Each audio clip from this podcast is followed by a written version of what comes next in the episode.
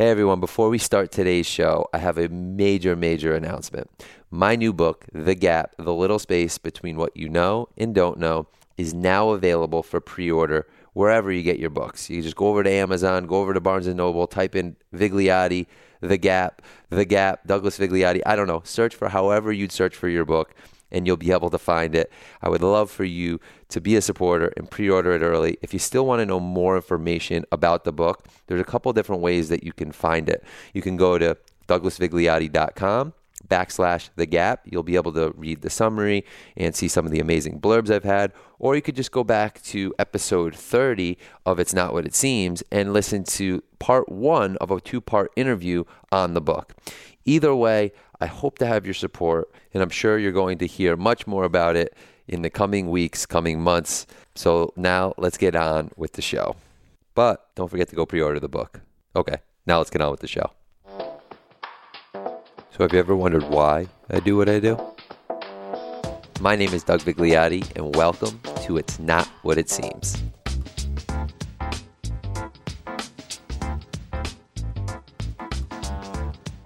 What's up, everyone? Thank you for tuning in today. This episode of It's Not What It Seems is going to be a very special episode. Today is a solo episode. Maybe this is your first time tuning in. If so, you should know solo episodes are just audio articles designed to get you to think a little differently and be more open minded. They're kind of like miniature audiobooks. You can follow them word for word on my website douglasvigliotti.com, where they were originally published under whatever the title of the article is. So today's title is Why I Do What I Do a manifesto. It was originally published in March of this year, 2019. So, why is this episode so special? Well, this will be the last ever audio article episode. I know, I know. But I thought this one would be a particularly important one to end on. For right now, the only episodes moving forward will be the author interviews and the book club episodes. So, in this article, I aim to do one thing ensure you know the reason why I write my articles and books and podcasts for that matter. It's just really, really important to me that my intention is crystal clear to you.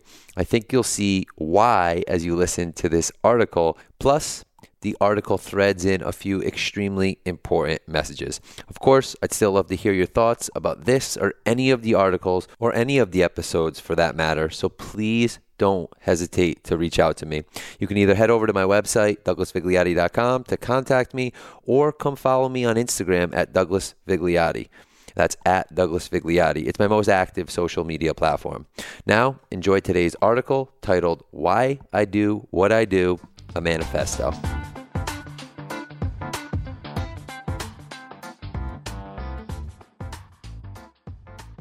When I first started writing online in early 2016, I was absolutely convinced I was here to help the world be ethical salespeople. I wanted people to help, not sell. After all, that was what I knew. You could read more about that on my website. But as I started to read, write, and create more, I found myself being pulled more and more toward my natural thoughts. Not things I considered work, but things I innately and constantly think about. It wasn't long before I convinced myself I needed to share those ideas with the world. The ideas that inspire me, the ideas that I hope will inspire you too. You might not agree with everything I write, but I'm not trying to be right or wrong. I take my work more seriously than I take myself. I realize my fallibility and irrationality. I've documented my imperfections before and will certainly again in the future. I laugh, I cry, I complain, I try my best, I do it all over again. You see, if everyone agrees with what I write, I'm likely not pushing hard enough. Sure, this might mean I'll take a couple casualties along the way. I'm okay with that. I'm just sharing what I've observed, considered, and researched.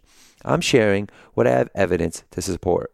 That means sometimes the door is left wide open, other times just a crack, sometimes shut but unlocked, but never locked. Okay, maybe sometimes locked.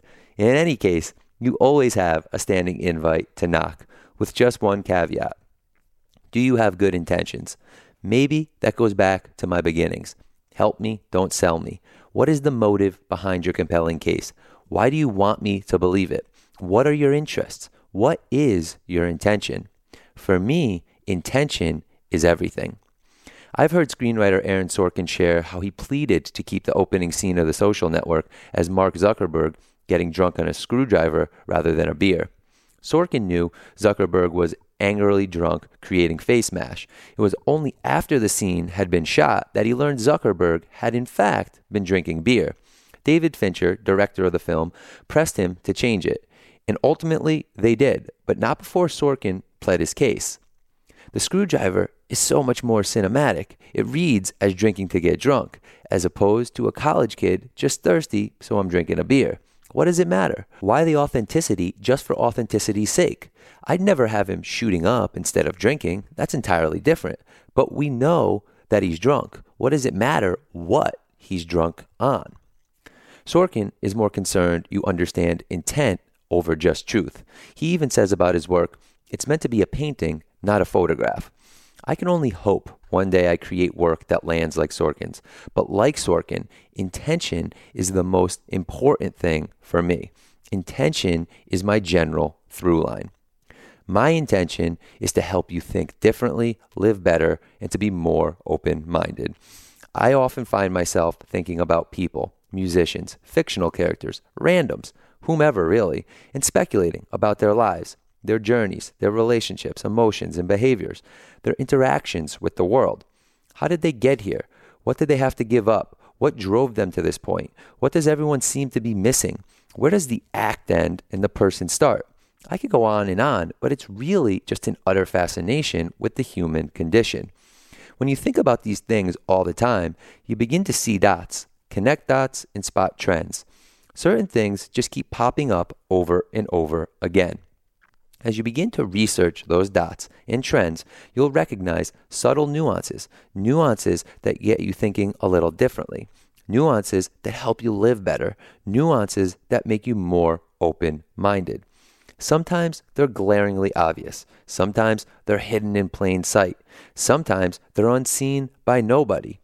I hope I could find a couple of those. That would be good for the both of us. This is largely what I write about and share with you. You'll often see multiple points threaded through one of my articles. I typically don't write in a straight line. Why do I want you to think differently, live better, and be more open minded? The short answer is almost everything is not what it seems. The long answer is that at our core, we're all trapped. We're all held captive by our own perspective. We only know what we know. This perspective ends up dictating our life, career, location, friends, partners, and I can go on and on and on. The tragic story of Tim Bergling is a jarring reminder. Wait, Tim who? A world famous DJ known to most as Avicii catapulted to success at an early age. A young, impressionable, and confused 19 year old.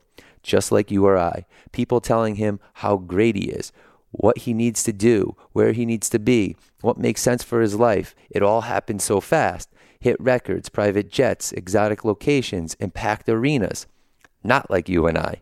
Just one problem, though an identity he didn't even want, yet was forced to live every day as the world clamored over his every move. An identity that was only fortified with every song, set, and appearance. An identity that made him retire at age 27. In a retirement letter, he said, I know I am blessed to be able to travel all around the world and perform, but I have too little left for the life of a real person behind the artist. It was an identity that left even him saying, Tim who? Here's what I know the story you're not telling yourself is just as real as the one you are. I guess you could call that a door locked idea. I really believe in it. This is why I am such an advocate for reading. It extends your perspective, alters your reality, and reminds you about the endless amount of stories you could be telling yourself. Some might suggest a life of ignorance is easier. This is a totally plausible idea. Personally, I've thought about it many times. I could think of a few compelling arguments. You might be able to convince me. It's the people that live a life dedicated to close mindedness, totally convinced their way is the right way, a life of defending rather than exploring. That's the group I have my biggest struggle with. If that's you, I'll ask you to consider one question What will it take for you to change your mind? Seriously, what will it take? The power to change your mind is one of the greatest aspects of being human. It always baffles me to see people give up that power so easily. Please don't give up that power. Maybe you are left thinking, but Doug, Avicii still has millions of dollars. He could do whatever he wants. I'd challenge you to look past whatever subjective metric you hold in your head and understand that everyone fights their own battle. Well, because they do, and that metric in your head is subjective. There's not a more glaring example of how faulty this thinking is than how Avicii's story ends. A glaring example that money is nothing more than a subjective metric, which we falsely think means well being. He committed suicide in 2018. Of course, I could have ended this article with the triumphant story of the world famous DJ who battled his way out of poverty, a classic rags to riches story, who now eats caviar rather than ramen noodles, the one who changed his life through grit and determination, the one on the front cover of that magazine, the one who's an inspiration to millions of people around the world. But you've heard that story before. I want you to think differently, live better, and be more open minded. Wait, before you go, I used to ask people to rate and review the podcast because it helps people find the show and it helps the show in general. But what I realized was this was kind of self serving. And sure, I put a lot of work in the podcast and I care a lot about it. But honestly, I don't really care if you rate it or review it. Although I'd be honored if you did. What I truly care about is if you actually do like it. So you're inspired by it, or you tune back in and you're excited to listen to the episodes, that you share it with somebody else. Tell a friend, family member, or a colleague. This happens to be a much straighter line to helping the show and helping other people find the show. But that's all I've got. I promise my rant is over now. Thank you so much for listening and your ongoing support.